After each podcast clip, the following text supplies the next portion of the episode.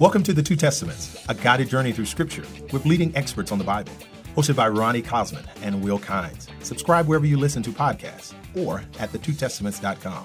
Follow us on Twitter at the number two testaments or ask questions in our Facebook group. Welcome to The Two Testaments podcast, a guided journey through Scripture. I'm Will Kynes. And I'm Ronnie Cosman. And in this episode, we're looking at Romans twelve one to fifteen thirteen with Mike Bird and Nijay Gupta. Doctor Mike Bird is academic dean and lecturer in theology at Ridley College in Melbourne, Australia. He is the author of An Anomalous Jew, Paul Among Jews, Greeks, and Romans. And he's also the author of, well, a number of books, but another important one for us today is he's the author of the Romans commentary on Zondervan's The Story of God Bible Commentary Series. Doctor Nijay Gupta is professor of New Testament at Northern Seminary in Lisle, Illinois. Uh, Nijay has also written a number of books on Paul. Actually, both of them co-authored a commentary on Philippians together. Uh, but Nijay's first book on, uh, on Paul uh, touched especially on Romans chapter twelve, verses one to two, and is entitled Worship That Makes Sense. And he's also written an essay, which is important for our purposes, on how First Maccabees illuminates Romans chapter fourteen. Yeah, you mentioned both Mike and Nijay have written a number of books. Yeah. They also seem to write on social media all the time. This is true. I there are those people, I just do not know how they find the time to do it all. And also find time to join us on the Two Testaments podcast. I'm not sure how they do it, but we're so grateful that they have. So Hi, guys. Thanks. Good yeah, thank you. you. Thanks for being with us. Uh, now, you both have written a lot on Paul, and you've also written on Romans, and I'd be interested to hear a bit of what drew you to studying Paul, but then also studying Romans. So maybe we could start, Mike, with you. Yeah, well, Paul is what I call the U F C of biblical studies. That's that's that's where all the big fights go down. You know, I mean, you've got Gospels, you've got Catholic letters, you've got New Testament ethics. But if you really want to throw some punches, take some punches, pin someone down on the mat, that's you go to Pauline studies because it is it is rough and tumble, and no mercy is given and none is asked for. Um, Yeah, so that's one reason, you know, Paul, particularly if you're in a reform camp, Paul, Paul's kind of where it all happens. Uh, but you know, in Romans, it's it's kind of like, you know, the, the, the big deal. It's kind of like the main event within the main event, you know. So it's it's a very important letter. It's a, it's got huge implications for the study of Paul, the study of early Christianity, Christian theology, and in every age, Christians have to wrestle with, with Romans. And I, in the history of the church, when people have had a fresh encounter with Romans, it's been a time of renewal and reformation that has happened. You know, from Augustine to Wesley uh, to Martin Luther to Karl Barth, when people read Romans with fresh uh, eyes uh, and with new questions and, and in, in, in difficult contexts, uh, it, it can really have a big impact upon individuals and the church. So it's it's a letter that at some point in your Christian life you really you really need to spend a lot of time in, because you know th- this is kind of a, a big deal in biblical studies. So uh, Mike really likes to shake things up. What about you, Nijay? What what attracted you to Paul and then also to Romans? Yeah, I, I come at this from a different direction. Um, I, I for a long time I've I've kind of stayed away from Romans. It's kind of like New York City, you know, exciting things happen there, but uh, you also know it's kind of uh, it's kind of busy and hard to find a parking space, and um, weird smells come out of the sewer. Um, no, it's it's it's it's always seemed like this beast of a text with so much going on. The idea of writing a commentary on it just seems overwhelming to me. I've always worked on short books like Philippians or uh, First, Second Thessalonians. So Romans always just seems like this gargantuan text with, you know, everyone having said so much about it. Uh, the angle that's really uh, drawn me in is um, social history, and Romans is one of those texts which we're actually going to talk about today, where um, we get bits of information about who is in the city. uh, names of people, uh, kind of subcultures within the church. And then you can start to piece together what was actually going on in the church. Some texts we don't have a lot of information, like Ephesians. We don't really know what's going on in that text. Uh, Colossians, we can sort of kind of figure it out by kind of eavesdropping on what's behind the text. But Romans, there's actually quite a lot of information there. And for me, you know, when I when I dream at night, when I'm sleeping, I dream of being a social historian. And um, I, I've, I'm just fascinating, especially by the end of Romans, where you get all this information about Phoebe going to Rome, or uh, groups of people that are there and what they're like, and, you know, what are Aquila and Priscilla doing there, um, all sorts of stuff. So I'm fascinated by kind of the realia of the text, that there are real people there. It's not Paul writing to this mass of people that we don't know anything about. There's so much information there, and I just love mining all that data as we study about early Christianity. Well, thanks, Nijay. Uh, now, the next question we want to address is focusing us in on the passage we're looking at right now, which is chapters twelve to fifteen, thirteen, and how that fits into the book of Romans as a whole. So, Mike, back to you. How do you see this passage fitting into the broader book of Romans? Oh, I think it's it's very important. It gets so neglected. Like, most people love Romans one to four, justification by faith. Get some juicy stuff in Romans five to eight about, you know, sanctification, and then, you know, the wretched man in Romans seven, great hope in Romans eight. And then chapter nine is for the Calvinists. Chapter eleven is for the end times people. You get the first two verses of Romans twelve, you know, um, you know, in view of God's mercy, offer yourselves as living sacrifices, that type of thing. But then people just sort of peter off. It's kind of like everything. This is just this is just the, the rolling credits, or the kind of the thank you speech. So I think chapter twelve to fifteen is very much neglected, uh, and which is which is a, which is a horrible shame, because there's so much good stuff here. You've got Paul talking about spiritual gifts, offering a series of tweets about um, ethics, or how to live with your neighbors in a pagan city. Talks about uh, references to the to the uh, to the government. Okay, um, a text that even Jeff Sessions loves. Um, so I've seen him quote that. Uh, so then some eschatological exhortations about, you know, keep yourself righteous as the day of Christ approaches. And then uh, in particular, fourteen to half of fifteen, you get basically, he shows you how to learn, how to live with differences. Okay, how, how to live with, with, with people who have different convictions Uh, about the Christian life. In Paul's case, it's about how much of the law do you have to obey. I mean, do you keep holy days? Do you keep the Sabbaths? Do you abstain from certain foods? That type of thing. Uh, Paul also tells us about his travel plans at the end of chapter fifteen as well, and particularly where he says he has the priestly service of proclaiming the gospel. And he talks about how he's planning to, to go to Spain via Rome. So there is a lot happening in this section, and although it is neglected, Uh, it shouldn't be, okay? Mm-hmm. So it's not kind of you hit Romans twelve two and you can switch off. Um, there are still there are still several courses on this menu still to come, and uh, I think readers, preachers, interpreters uh, need need to persist in going through the letter to see the good stuff that's still coming. Anything you'd add to that, Nijay? Uh, yeah, I mean, my my interest has been on Paul's use of Um, cultic metaphors, which means metaphors that relate to religious practices like sacrifice and uh, prayer and, and, and temple gathering and things like that. And what's interesting about Romans twelve is we're all familiar, you know, kind of this is one of those memory verse kind of things, offer your bodies, living sacrifices, holy and pleasing to God.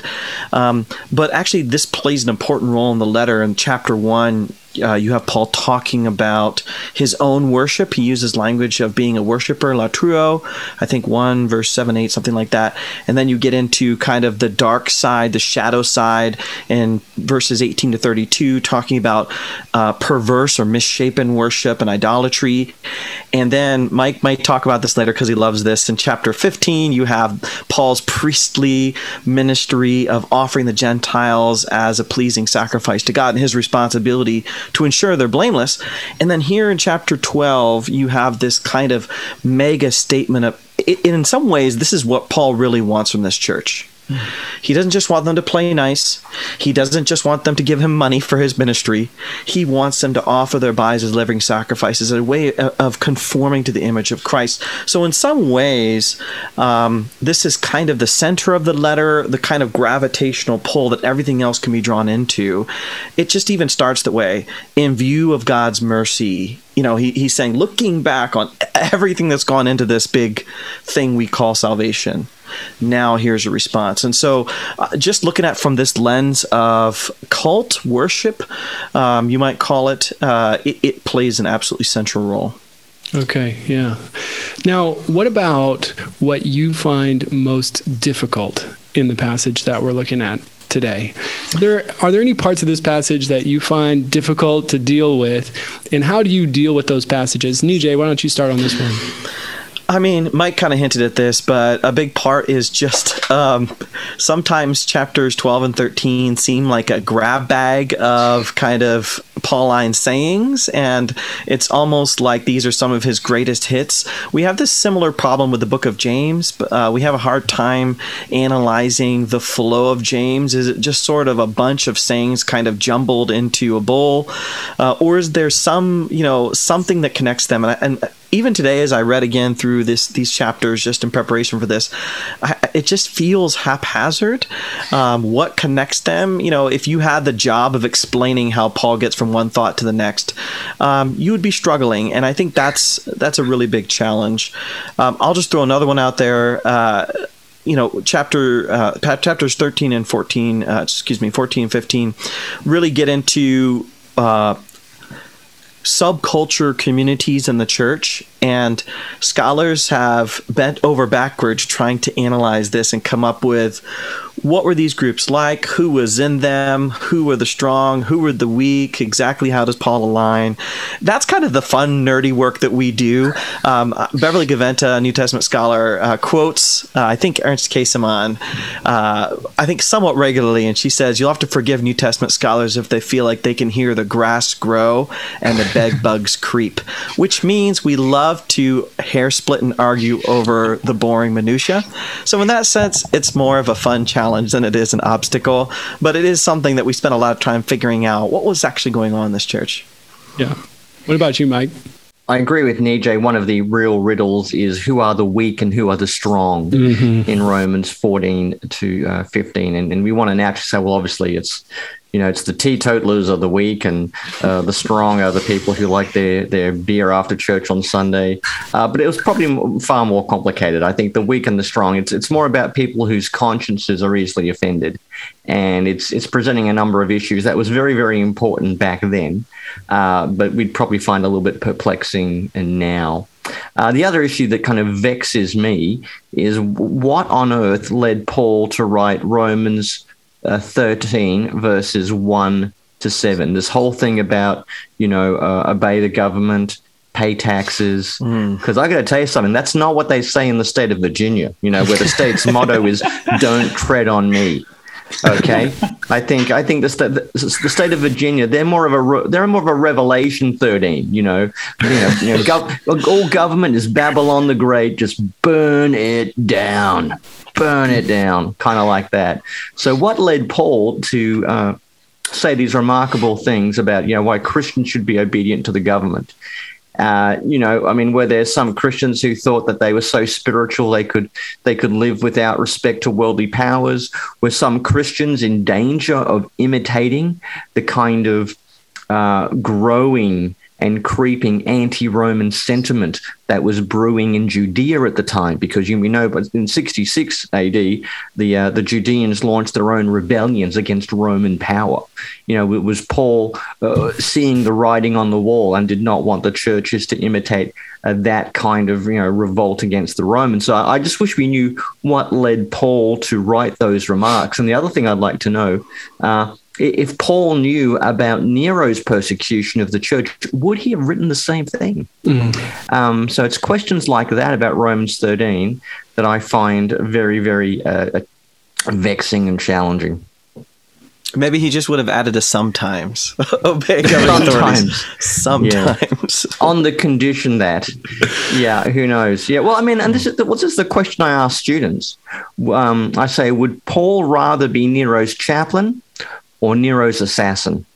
You know, which one? If Paul had to pick between one, you know, um, would, would Paul rather be Nero's chaplain? You know, wonderful marriage of church and state that, you know, that, you know, that we have in the Church of England, um, that type of thing. Did he want that type of arrangement?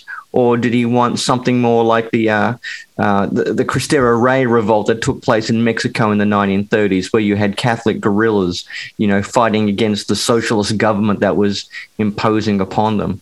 Um, so that's that's that's a, that's a good essay question I, I put to students, trying to get into Paul's political uh, theology and, and how it might express itself.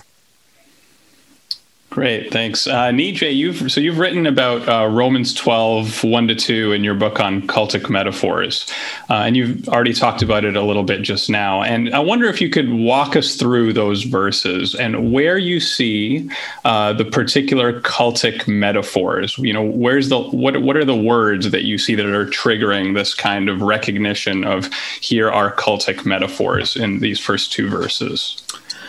Yeah. So, um, cult, you know, so the first thing to say is when we talk about Paul's theology, we often today we think in kind of bins, like we have the ecclesiology bin and we have the pneumatology bin, we have the Christology bin. Um, what's interesting about Paul is, yes, he could talk topically on occasion, but if we were to describe how he approaches what we call theology, really he's a semiologist, he's a metaphor maker, he teaches doctrine or theology through metaphor. So we could make the analogy, if Jesus was a parabolist, uh, then Paul was a metaphorist. Uh, he loved using metaphors. And so we think about his big metaphors. He loves family metaphors, brothers and sisters. He talks about himself being a father, God's a father. We pass over these things easily in Scripture because they're so familiar to us. But just looking at his letters, he so commonly uses kinship family metaphors. Um, another series of metaphors he uses are military metaphors. Even in Romans, he talks about armor and he talks about fighting and war and things like that. Uh, well, I wrote my dissertation on Paul's use of non-atonement cultic metaphors. This is a good, you know, academic speak here. What does that mean? Well, when I, if I were just to say sacrificial metaphors, we start to think Lamb of God, atonement, propitiation, all those five million dollars words. Um, I was really interested in the formation of the church, the formation of the Christian person, holiness, uh, as it relates to Paul's use of non-atonement cultic metaphors. And we have a good example here in Romans, offered by his living sacrifices. Paul can use all kinds of symbols to talk about the shaping of the Christian life, like slavery. I think chapters five through eight talk about offering yourself to God as slaves. Paul starts out the letter talking about himself as a slave, as opposed to an apostle, even though he does bring up his apostleship. Uh, well, this seems to run parallel to this idea of being a slave, is offering your bodies as living sacrifices. Now, in that time, they lived in a culture, the Greco-Roman world, where everybody was offering uh, animal or possibly non-animate sacrifices all of the time. It was just common rituals. Um, you pour out drink offerings of wine or uh, or other liquids, and you offer uh, often animal sacrifices. And It, I think it became so mundane and normal and typical that Paul had to kind of jolt them into saying, no, think about it, Ronnie, you are you're, you are yourself the thing that needs to be sacrificed. But there's a paradox there, because once the animal is sacrificed, it's eaten or burned up or whatever. And Paul introduces a paradox here and says, offer your bodies, so your real whole being, as living sacrifices. This would have been jarring. It would have been oxymoron. It would have been a paradox. Um, Paul says in First Corinthians, I die every day, or I die daily. Right? Paul says in Second Corinthians, we carry our, around in our bodies the necrosis of Christ, which means the fermentation of the dead body of Christ. Um, He's Paul's not against using some off-putting metaphors here, but he's talking about, you know, so what, just to be really, really brief, Paul's seeing a church that's fighting over who is God's favorite, right? Early on in Romans, Paul says God doesn't play favorites. Okay, Jews, Jewish Christians are saying we're God's favorite for these reasons. Gentile Christians are saying we're God's favorite for these reasons. And Paul's saying there's a much bigger problem here, and there's a much bigger need. And the need isn't decide who's the favorite child in the family. The need is you need to live sacrificially out of love. You need to offer your bodies as a living sacrifice. And then he goes into do not be conformed to the world. He's saying the world just gives a sacrifice and is done. But you need to be like Christ. So I feel like this plays into what scholars call cruciformity, which means conforming to what Jesus Christ did himself, which is offer his own body up unto obedience to God and love of neighbor. Now, Nijay, what does it mean then when he goes on to say that this is your spiritual act of worship? Is that the best way to translate the underlying Greek, or do you, or do you want a different way to render it? Yeah, you, this is this is really hard, and maybe Mike has some thoughts on this, but I, I drew, for the title of my dissertation, I drew on Gordon Fee, who says, worship, who translate that as worship that makes sense. Uh, because sometimes this w- word uh, spiritual, which is logikos, can mean reasonable or um, something that makes sense. Um, I don't think I, I, I can tell you what we shouldn't do. We shouldn't spiritualize it. I would not even use the word spiritual. Um, I would say uh, true worship, true worship. And that's contrasting to something. Uh, false worship is just a ritual. And I have no problems with rituals, but Paul's interested in the ritual meaning something to the person doing it. So uh, when when Paul's talking about Christian religion, and he wouldn't use that terminology, he's saying, don't phone it in. Don't just show up to church. Don't just do the the motions. He's saying it actually has to come from inside of you. It has to mean something to you. So if I were to paraphrase that, I would say this is worship that uh, engages your will. Or something like that. This is coming, this is really coming out of who you are. This is really testing what you're made of. Um, th- this is this is deep down really important to you. That's the way I might paraphrase it. Okay.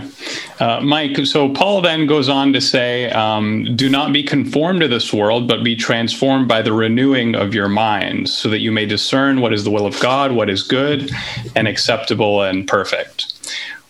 Now, this isn't the first time Paul has mentioned the mind, right, in his letter to the Romans. How does the mind here relate to what he says elsewhere about the mind? And is there a kind of pivotal shift, or what's going on?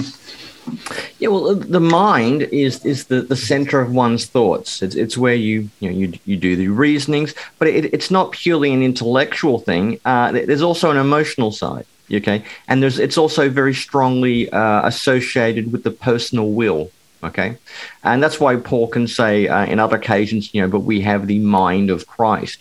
So he wants not just our the outward use of our bodies. Uh, uh, he wants also our intellectual life, our emotions, uh, we could say even the very seat of our soul, to be orientated towards the lordship of Christ. In verse three, Paul then warns his audience, do not think of yourself more highly than you ought to. Again, we have this kind of piling on of thinking mm. language, which mm. is interesting in light of the, I don't know, Nijay, is, is this relevant to the, the logic, you know, the, the, ra- the not the rational, but the, the reasonable worship, um, and perhaps the mind that Mike just spoke to. But we have this piling on of all this thinking language, right? Do not think of yourself more highly than you mm-hmm. ought to think. Uh, but to think with sober judgment, each according to the measure of faith that God has assigned.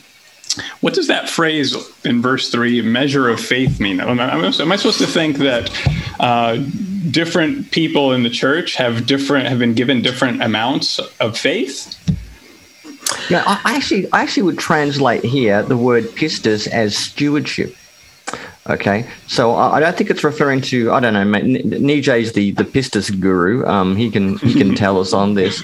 But in this particular passage, um, I think the Greek word pistis has a has a has a meaning of stewardship. Okay, so he's talking about you you need to exercise your gifts with a, with a certain kind of faithful stewardship uh, that has been allotted to you.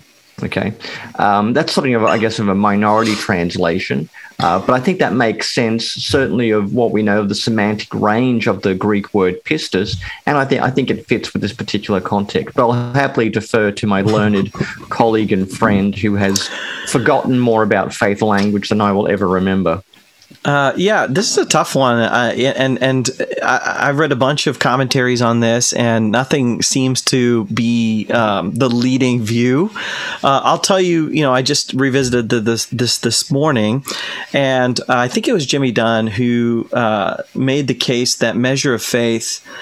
Um, he's looking ahead to the arguments between house churches, and he's looking ahead to the arguments between the strong and the weak, the so-called strong and the weak, and how some are saying, hey, we're enlightened, we're smarter. This goes back to Mike's kind of what he was saying about one group saying, oh, we're smart enough to know that we have freedom in Christ, and another group. T- and, and, and, and if, and, and so I think Dunn was saying, uh, looking ahead to that, measure of faith means, oh, you know, all that brilliant enlightenment you have, you got that from God. So don't be all braggadocious about that.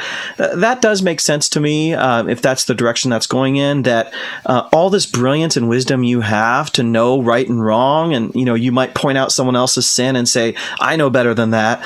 Well, how do you know better than that? You get that from God. And so we have to go back to this is about humility. This is about what God gives us. Um, another option is faith is some sort of generic word uh, here, you know, measure of faith or your gifting, something like that. It's kind of a more generic term for what God has given you. Um, Yeah, at the end of the day, I, I, I don't put a whole, I don't hang a whole lot on that, except the bigger point, uh, everything you have, like he says to Corinthians, was given to you by God, so you have no reason to boast, ever. That'll preach. Okay. Great. Um, now we move on to verses nine through twenty-one, Mike, and it looks like we have, as you already mentioned, we have a grab bag of unconnected commandments here, yeah? I mean, Paul's range of commands here is, it's very wide-ranging. Right, here are some of them. Love one another with mutual affection, outdo one another in showing honor, do not lag in zeal, be ardent in spirit, serve the Lord, be patient in suffering, persevere in prayer, bless those who persecute you, rejoice with those who rejoice, don't be haughty, but associate with the lowly, don't claim to be wiser than you are, don't avenge yourself, and if your enemies are hungry, feed them. Now, is there somewhere in there a thesis statement or some way to organize this kind of list of what it looks to be a disparate commandments? Um, yeah, I mean, you're right. This does seem ran- random. It seems like Paul's um, random ethical tweets, you know, and every day he just puts out another one, uh, some sort of, you know, terse comment uh, about something or other. Uh, I, th- I think it does have some unifying themes. I think the the two unifying themes are, first of all, love within the community, and then showing love to those outside of the community. So, I mean, you know, lo- love is very, very prominent in that section. You know, um, I mean, he starts off by saying love must be without hypocrisy, or it must be uh, sincere. And I mean, he, he does echo a little bit of scriptural language. You know, there are a few places like in Amos where it talks about, you know, spurning evil and clinging to what is good. And then he fi- finishes on the, you know, um, Uh, the old proverb about not seeking revenge from people. So, I mean, I, I do think, I mean, it, it is a fairly loose, uh, it does feel a bit random, but I think the theme of love, internal and external to the Christian community, is probably the unifying theme here. Right. So you have love as kind of the unifying theme. And then it seems like he's defining what love is. Yeah. Especially with well, his framing of good and evil. Yep, exactly. And then he gives you some very concrete instances, and, and some of these, some of these are really quite quite striking. You know, um, you know, for for example, uh, when when he talks about, um, you know, seeking the honor of mm. others, um, that is that is countercultural, because the whole name of the game, okay, was to seek your own honor. You know, to to climb climb the cursus honorum. You know, to, you know, now whether you're part of a trade guild or whether you're a senator, there's there's certain ladders you can you can rise up to become, you know, the head, the man, or the chief person uh, in your little social group. And Paul doesn't want Christians playing the cutthroat game of trying to uh, get honor for themselves. Um, he, he he wants them to try establish the honor of others. Okay, and I mean it's it's stuff like that that is just completely countercultural. And we could also, you know, see the references earlier in the passage to humility. Um, humility was not an ancient virtue. Um, yeah, nobody loved to brag it or anything like that, uh, but humility was for slaves. So there really is a, a, a strong countercultural um, vibe to what I, I, Paul is saying, telling people to be humble and to seek the honor of others. Great. Now we return to the idea of love in chapter thirteen, verses eight to ten. He comes back to it as kind of almost reinforcing this kind of, you know, possible idea that this is his thesis or driving idea. Um, and he says, owe uh, no one anything except to love one another, for the one who loves another has fulfilled the law. The commandments, you shall not commit adultery, you shall not murder, you shall not steal, you shall not covet, and any other commandment are summed up in this word, love your neighbor as yourself. Love does no wrong to a neighbor, therefore love is the fulfilling of the law. Now, Mike, why is love such an important feature of, you know, of his Paul's exhortations, of his ethics? Where does he get the idea from? Well, a number of places. Okay, first of all, this is a quote from Leviticus nineteen eighteen. And whenever Christians say that, I don't know, do, do the book of Leviticus, all those weird laws about toilet hygiene and, and stuff like that, I have to tell them, well, actually, one of the most quoted parts of the Old Testament in the New Testament is from Leviticus. Love your neighbor as yourself. Uh, but it's not just that. I think he gets it from Leviticus, but with a pike half twist from Jesus, because I think Jesus himself made a, a lot about the love command. And I think Paul is just simply continuing the teaching of Jesus that, you know, it's good to have a love of Torah, but what's more important is a Torah of love, a law of love. And I can give a hat tip to our common friend, Nijay, uh, Scott McKnight, since that's a, that's a Scott McKnightism I'm, I'm borrowing there. So I, I think that, that that's what I think is driving Paul, okay? The Old Testament in light of the teaching of Jesus. And if you want to talk about laws and rules, uh, you can have a, you can have a love for the law, but what you really need is the law of love. And if you do that, you'll be doing the sort of things that the law itself is concerned about and pointing to. Now, Nijay, I'm curious, how do you make sense of Paul's statements here about the law, the, the ones I just read in Romans thirteen, right? These are positive statements, right? Love, love fulfilling the law. Um, Paul is enjoining the fulfillments of the law here.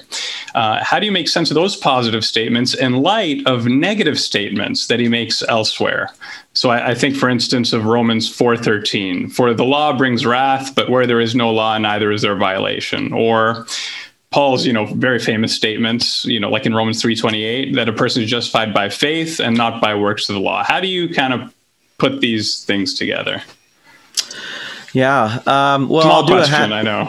I'll do a hat tip to another mutual friend of ours, Brian Rosner, who wrote a really fantastic book called Paul and the Law, Keeping the Commandments of God.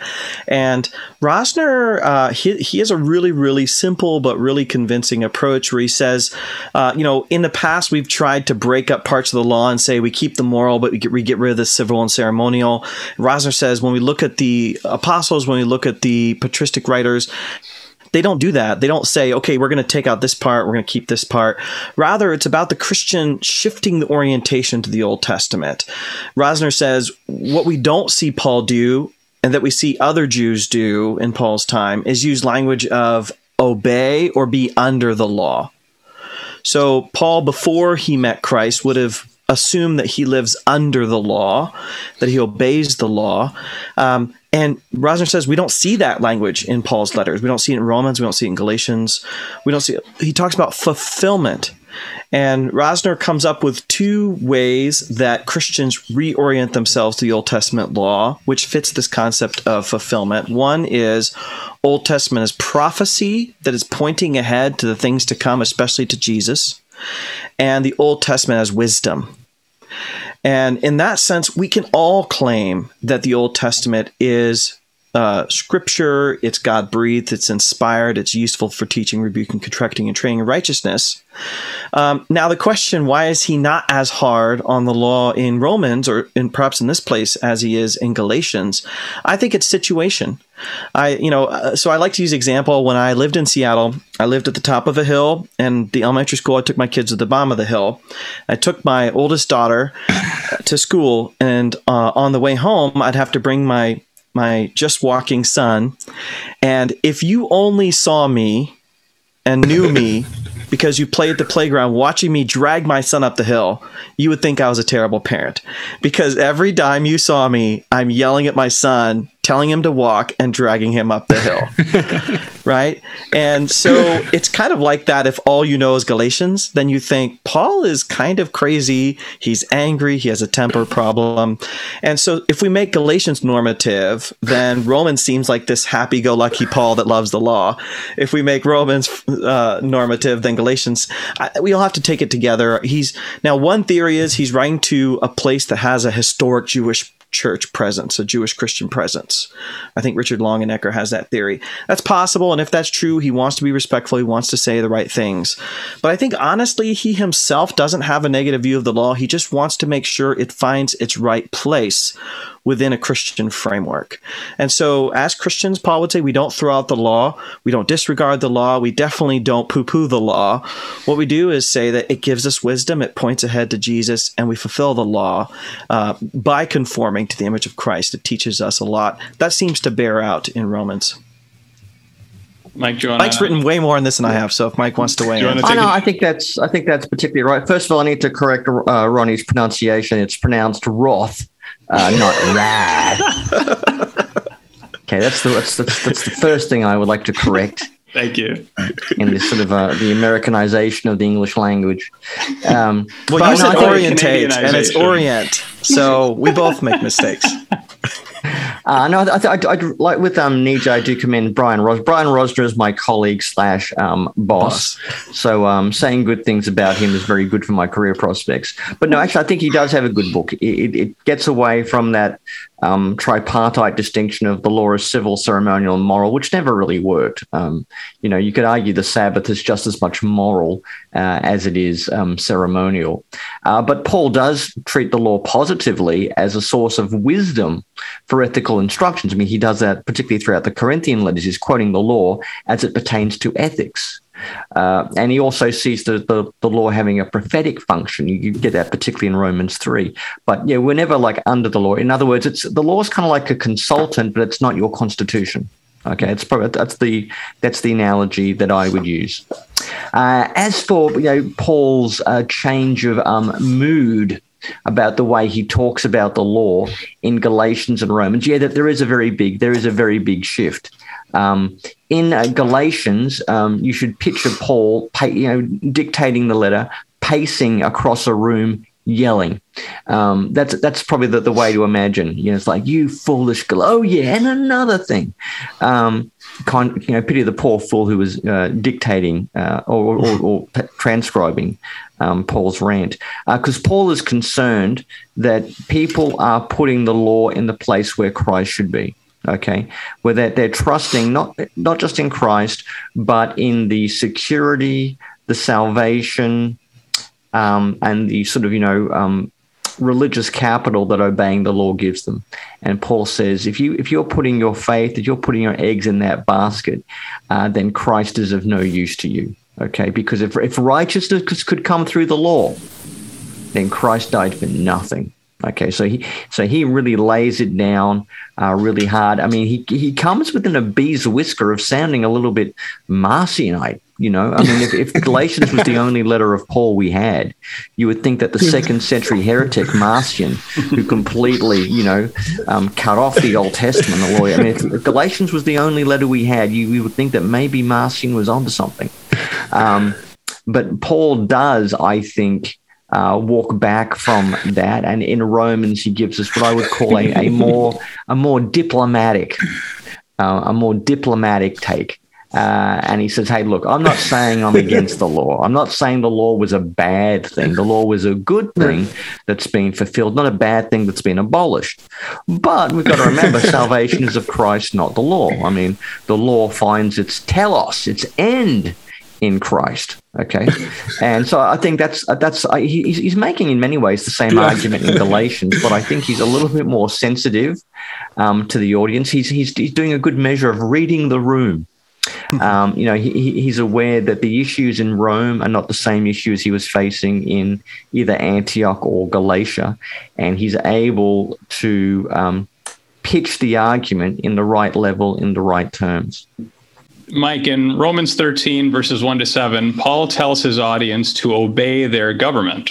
He says in verse one, let every person... Except on mask mandates, Ronnie. Except on mask mandates. What about vaccines? That, does that fall under that too?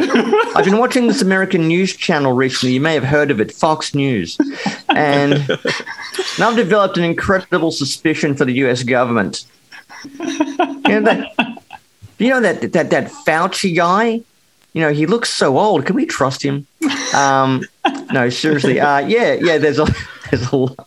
Sorry, making fun of Americans is something I just have to do. It's okay. You know, when I'm Canadian, Mike, I'm a Canadian, eh? Okay. And, uh, I threw the A in for you right Oh, there. man, I, I got a whole ten-minute comedy special on you guys. It's like, oh, Justin Trudeau, hey, so you, you recruit presidents from male model contests. Well, it's yeah. true, yeah. Yeah. But, so, but, but, hey, I mean, look. He's dodging the question. To... I, I noticed, I noticed. when, when I talk to Americans, you know, about uh, the healthcare system, it's very different than the Canadian healthcare system, or the lack thereof, I should say. But when I talk to them and I, you know, praise what I regard as the advantages of the Canadian healthcare system, I get an immediate allergic reaction to this idea of government overreach. You know, it's socialism, it's government overreach, um, yeah. which leads us into this question, Mike. Right? Paul says, "Let every person be subject to the governing authorities." Why does he enjoin obedience to government, and how can he give such unqualified divine sanction of the government? Is he worried about government overreach and tyranny? Uh, no, Paul is not worried about government overreach and tyranny. And the reason for that, in his world, the danger was not um, expansive and intrusive government. The problem was um, anarchy and a lack of government, okay, uh, where it became just a, a lawless world of might makes right, where, you know, local gangs um, in the cities kind of, you know, just um, rule the neighborhood, that type of thing. Okay, so he, he, Paul was, and for the ancients, their real concern was a lack of governance, a lack of order, not some sort of, you know, um, sort of, you know, police state where the government is trying to control too much of your lives. So, but, but one thing Paul does add, and what he does make very clear, is he keeps mentioning the word God over and over. So, you know, Caesar or the government doesn't get get like a, a free ride. They are servants of God. They are appointed by God. They are given power and authority by God. So even though Uh, Christians are told in this circumstance to obey the government, that is only because government itself is a divinely instituted um, institution, we might say. Okay, that, that's the, so that means Caesar has Yahweh as his boss. Okay, which is which is which is not a particularly pro-Roman way. It's certainly not the Rome the way the Romans saw themselves of, of thinking about it. Um, and I would say that. Um, You know, Romans thirteen should not be absolutized um, because if you, if you look, go through the Bible, there's a whole bunch of different responses to government, like uh, under the Persians, you know, a bit of a Hebrew Bible. Um, under the Persians, the Jews are very, very happy. They're very happy to cooperate with this sort of, you know, grand world empire. Okay, you get that type of thing. Uh, under the um, Selu- the Seleucids, uh, Seleucids, um you know, you got the Maccabean uprising, so Torah in one hand and and a kind of sword in another one. And Revelation thirteen looks forward to the kind of, you know, burning down of Babylon the Great. And then you get other t- times where Christians are called to a, a, a peaceful um, uh, non-violence uh, of that order. So across Scripture, you actually get quite a, a variety of responses um, to um, pagan states and pagan powers, and what Christians have to discern, uh, much like Christians had to do, Christians living in Germany during the Second World War. Uh, you have to discern what to do. I mean, Dietrich Bonhoeffer was faced with the choice, do I go to India to study pacifism with Gandhi, or do I stay in Germany and plan to assassinate, assassinate Hitler? Um, uh, far as I'm aware, um, he chose the latter.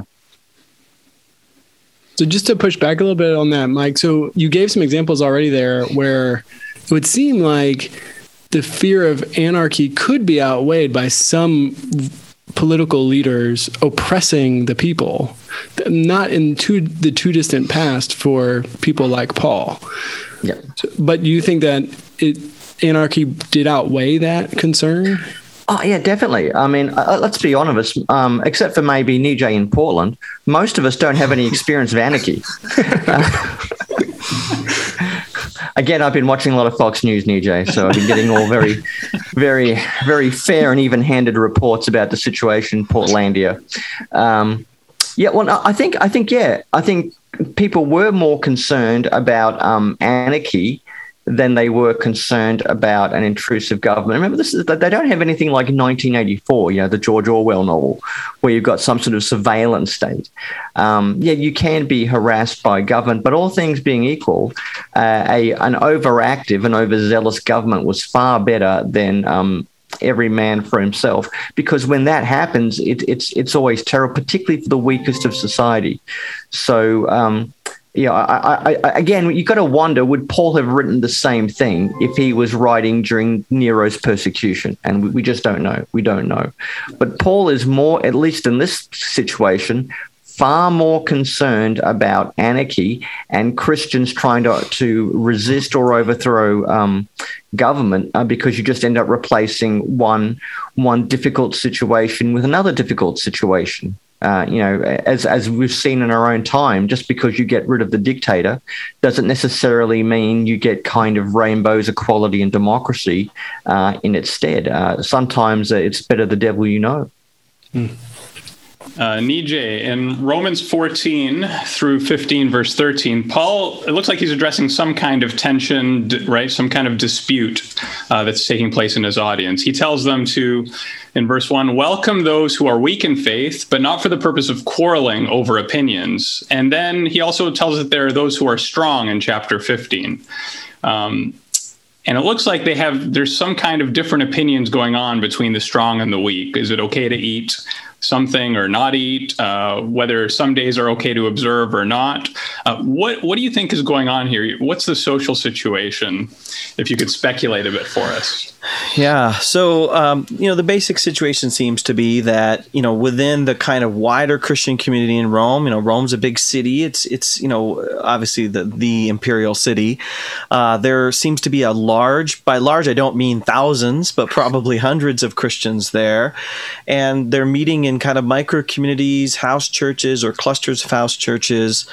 And it seems natural that people in a neighborhood, a particular district of Rome, are going to come together who are like-minded in certain cultural traditions, maybe language, ethnicity, things like that. And they're going to formulate uh, certain habits and rituals. And so, for example, Paul says, one of you judges one day as more important than the next. And so you might have a, a spirit, you know, a holy day where you uh, abstain from certain foods or, you know, practice certain fasting practices. Uh, and then he talks about eating, eating habits and what you eat. And um, it seems from what Paul's saying that different communities, micro communities, are observing different practices, and there is some sense of judgment over the other. There's this idea that we're doing this and you're doing that and you should be like us. And what's interesting about Paul, I mean, he's at the beginning of this Christian movement, and you would think your goal is to get everybody on the same page doing the same thing. Let's all the wear, wear the same T-shirts. Let's listen to the same podcast. Let's make sure we're going in the same direction. And Paul doesn't do that. He says it's clear that he aligns with the strong in terms of his own personal preferences, but he says um, – respect each other, welcome each other, which means show hospitality, show respect. And um, each person should do what's decided on the basis of conscience. Now, that's really interesting. We talked earlier about thinking and the mind. Um, Paul says, don't just do something because another group is doing it. Um, you need to do what's what's made up in your own mind. This is, this is, as far as I can understand, a religious innovation. Um, the Roman world was highly superstitious in the way we use superstition language today, in a sense that a ritual was going to be successful, a religious ritual, if you performed it exactly right according to tradition. It didn't matter, you know, in the, in the Greco-Roman religions, it didn't matter what was going on in your mind at all. You could be thinking about laundry, you could be thinking about work the next week. What mattered was how you did the ritual, whether you did it perfectly. And if you did a ritual incorrectly, uh, you might be fired on the spot as a priest, as a Roman priest. And here Paul is doing this thing where he's saying the ritual itself doesn't necessarily carry all the meaning. it's really where that ritual's coming from in terms of what where your heart's at. Um, that that is something we take for granted as moderns because of the Enlightenment, uh, but it wasn't something you could take for granted back then. So Paul's saying there can be different practices in different churches. There can be different traditions in different churches, but I don't want you bad-mouthing each other. And I can't tell you how important this is for life in the church today as we think about how we look at other groups and what they do and what they don't do, and picketing and protesting and I'm not going to have fellowship with you. Um, Paul was open to quite a lot of difference of practice.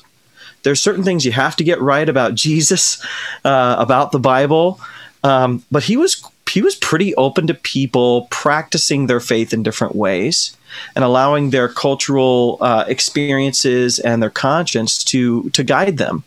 And this is one of the reasons that Christianity was considered a superstitio, a superstition by other religions, is they were fly by the seat of their pants religious, religionists. Not, we wouldn't think that, but from the outside, that's what it looks like, because they weren't, they didn't have all the rituals controlled. Uh, so it's just fascinating to observe this conversation going on where Paul says, um, it, it, instead of judging the other person, sit down and ask them, why do you do it that way? And have a conversation and listen. And that can be a powerful testimony to the way we interact today. Now, is that opening the door for people to just do whatever they want? Does Paul think it's just up to you, complete license? Yes. No, I'm just kidding. it, it's not. And um, this is really interesting. As much as Paul sent people around to check up on churches, um, he really encouraged uh, indigenous leadership. Uh, so he really encouraged Stephanus to step up in Corinth. And he really, you know, and yes, Priscilla and Aquila moved to Rome, but they were from Rome. Uh, so, so he really encouraged local leaders to guide them. Um, so there was some trust there.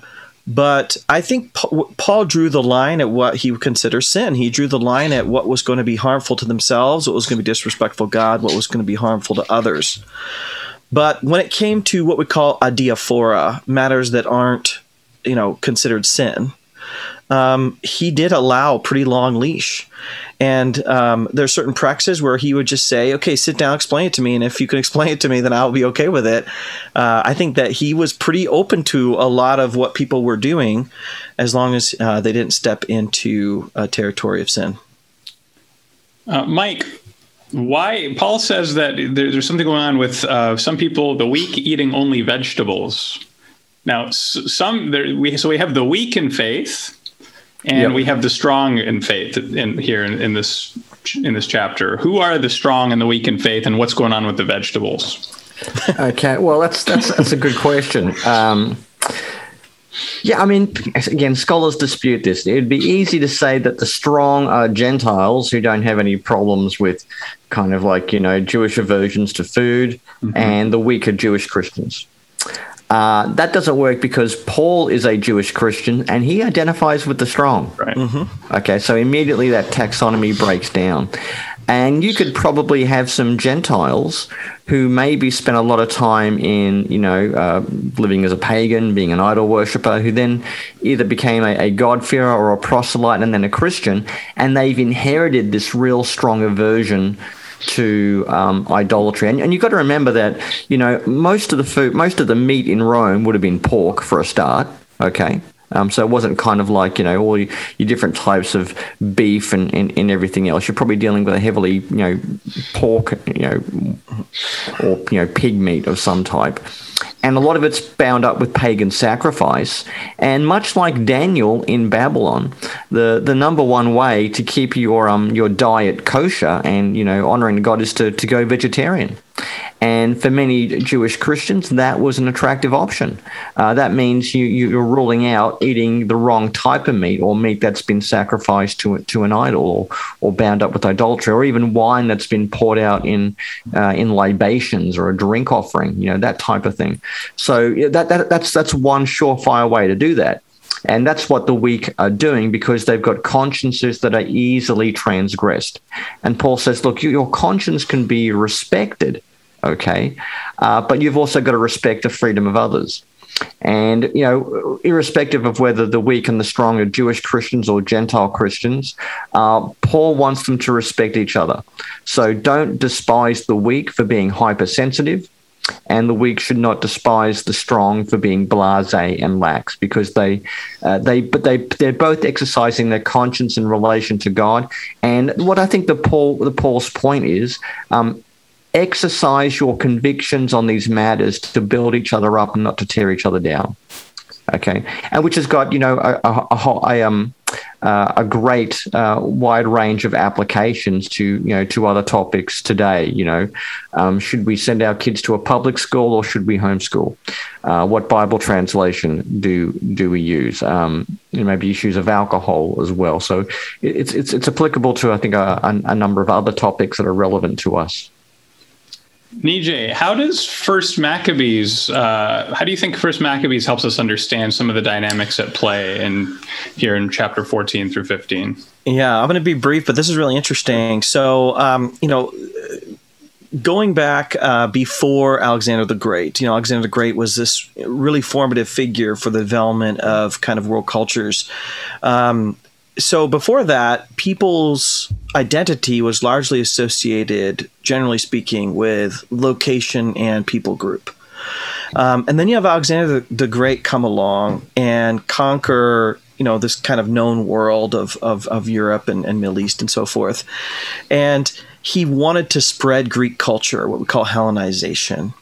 And this was, um, there's one scholar, um, uh, whose name escapes me at the moment, but uh, he he argues that um, this is the first time we see uh, kind of the spread of one culture amongst multiple peoples. And uh, after Alexander the Great dies and and uh, his successors take over, Antiochus Epiphanes, Antiochus the fourth, uh, he uh, threatens Jews and Judaism, wants to destroy it. Uh, and then you have the, you know, this Maccabean revolt. And the reason why that's important is because this became a catalyzing time for Jews to figure out what it means to be Jewish. What are we going to fight for? What are we going to die for? What are we going to try to retain? And on the other hand, what might we give up? Such li- such as language. It's it's okay if we learn Greek, they decided, obviously. Uh, but then there are other parts where they weren't willing to give up, and that they would say, okay, if Jews go as far as giving up on their faith and apostatizing, this is what it looks like. And so um, one issue that rose to the surface, you had things like circumcision for men, uh, you had things like observ- uh, observance of the Sabbath, but food practices became one of these key litmus tests for what we call orthodoxy. They wouldn't use that language, for orthodoxy. And so, for example, in the book of Tobit, uh, you have uh, you know this this imagined uh, pious figure, Tobit, who talks about not eating the bread of Gentiles. And so uh, First Maccabees and the Maccabean literature brings out this idea that Jews were willing to fight to preserve their identity. Part of that was food. Part of that was related to who you eat with, but also what you eat. And um, that became a point of tension. And so, for example, in the book of Acts, you have Peter being told to fellowship with this God-fearer Cornelius, who's a Gentile, and he has a vision about animals. Why did he have a vision about Gentiles? Because this is running along the lines of Jewish questions about purity, and food was such an important part of that. And if we go to First Corinthians, we start talking about food sacrificed to idols, and what do Jews do with that? Sorry, what do Jewish Christians do with that? What do Christians in general do with that? So First Maccabees tells an important story about certain dividing lines that the people of God drew. And food was a part of that. Food was a crucial part of that. I was driving with my son the other day, and he loves recounting Bible stories. He was telling the story of Daniel, uh, uh, the book of Daniel, where where these uh, Jews coming into this land are choosing to not eat the food given to them, and they instead they want to have this strict diet.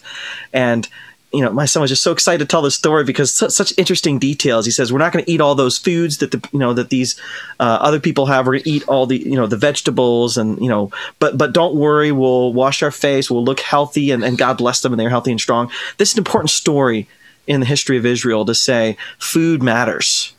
What you eat matters. God's going to be faithful to that. And here comes a person like Paul saying, um, actually, it's it's conscience. Now, conscience does play a part of that. We need to be thinking about food ethics uh, today, about how our food affects other people and, and imbalances of food.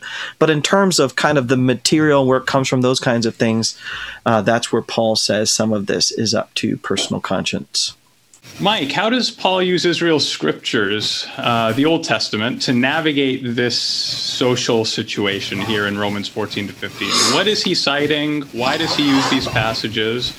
How is Paul using scripture to sort his audience out? Oh, he, he doesn't really have that many um, scriptural citations uh, throughout. It really, it really comes to more of a head when... Um, when he gets to the end of chapter fifteen, or sort of right. halfway through chapter fifteen, yeah, uh, well, which I think is, you know, something of a, a climax to the letter. I mean, I, the main theme I think he's he's heading towards is, you know, receive one another as Christ has received you. So this this big language on welcome, but the way he uh, justifies that, or or the way he he brings it to a head, uh, is is to say that, you know, God has brought Uh, Gentiles and Jews both to share in his mercy. And like, I think you get into chapter fifteen, verses nine to thirteen. Uh, that's where you get all these amazing quotations from um, the Psalms. And um, I think there's a bit of Isaiah in there as well, basically saying that God's plan always to have uh, mercy on Gentiles as well as the Jews. And it's really great when the Gentiles will praise God for his mercy.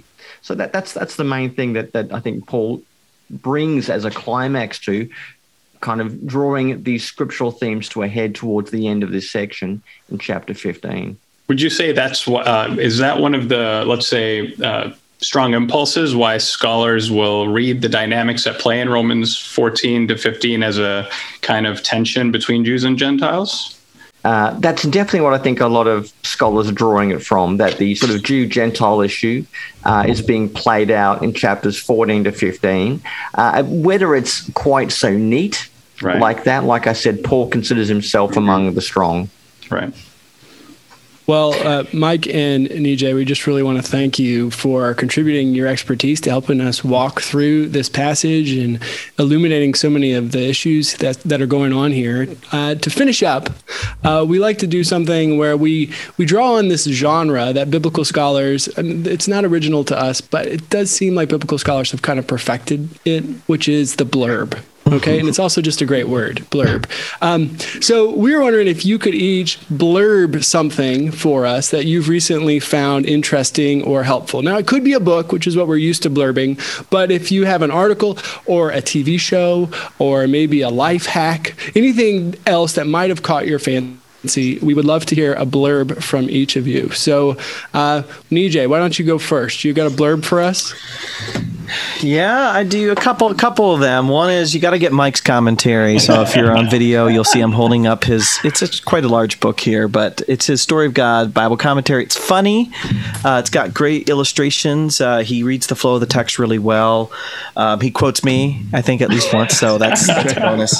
Uh, the other one I'll recommend is by my colleague, Scott McKnight. Uh, it's a book called Reading Romans Backwards. And it really says, uh, don't run out of steam when you read Romans. A lot of great stuff happens at the end. So this relates to our conversation really well today. So he actually starts with the material in the back end of Romans twelve through sixteen, says this is how we reconstruct the situation as best we can. And then we move kind of towards the front. Then we start to see how it comes together. Uh, it is really helpful. Um, it's really readable. Uh, it's it's not super long, a couple hundred pages. So this is probably one of the best things I've read in Romans the last couple of years, two, three years. Those are great resources for students, but also for scholars as well. Great. And you got that phrase, one of the best things I've read. I mean, that has to be in a blurb. So appreciate it. That's right. That's right. Uh, what about you, Mike? Uh, well, I've, I've blurbed um, many things. I'm a compulsive blurber. Um, I'll blurb nearly any, anything if I get a free book out of it. Nearly anything. Uh, I think I've blurbed a few Nijay books. I think I've blurbed a few of yours. Well, I can blurb Nijay's book, Paul and the Language of Faith. Uh, it is, uh, I think, the best discussion of faith language in the New Testament in recent years. And Nijay goes through many of the... Yeah, that's, that's my blurb there, I guess. There you go. Nijay goes through many of the issues associated with Paul's faith and language. And in fact, he also deals with the question, why why were Christians called believers? Okay, this was not a normal thing in religion. The the, the religion of Jupiter, they did not call them Jupiter believers or Apollos believers. So why does this language of belie- believers uh, become so prominent? And he also goes into some of those real nitty-gritty debates, things about, you know, pistis Christu, a few passages in Romans. Should it be translated as faith in Christ or the faithfulness of Christ? So uh, Nijay's book is probably one of the best discussions of faith and faith language, particularly as it applies to Paul, uh, that's been written in the last few decades. This well, was not planned. Right, we have references to each other's books. Well, no, no, you Ther- just Ther- happen to have it right there next to you. I don't know how Ther- that happened. Teresa Morgan may be a close second. She has she has a book on faith as well. That's she has a book good. on faith as well. Yeah. That's a close second. Okay. Speaking of faith, Mike has a book, The Faith of Jesus Christ. Now, with also the two good. of you, we could probably do this for an hour, just picking up each other's books. You got enough of yeah. them. But we need to draw things to a close. So thank you once again for uh, contributing on the Two Testaments podcast. And dear listener, thanks for listening as well. Um, please do rate us on iTunes. Uh, if you can give us one of those five-star ratings, then that'll help other people find this podcast if you enjoy it. Um, and it doesn't matter if you're the strong or the week. We can appreciate those podcasts either way. Uh, and, and share this podcast with others. If there's something that you heard uh, in this discussion that you think someone else around you um, might appreciate, maybe something about how they should love one another or submit to the government, I don't know, what it might, whatever it might be, um, then please share this with them so that they can get a listen and start listening with us as well. Thanks again. And until next time, keep reading. The Two Testaments is produced with the support of Sanford University, where Ronnie Cosman and Will Kynes are professors in the Department of Biblical and Religious Studies. Thanks to Joe Zellner, Jody McFarland, and the team in the Faculty Success Center, and our student assistants, Carson Knopf, Jake Maddox, Harrison Pike, and Gracie Plump, for their help with production, editing, and promotion.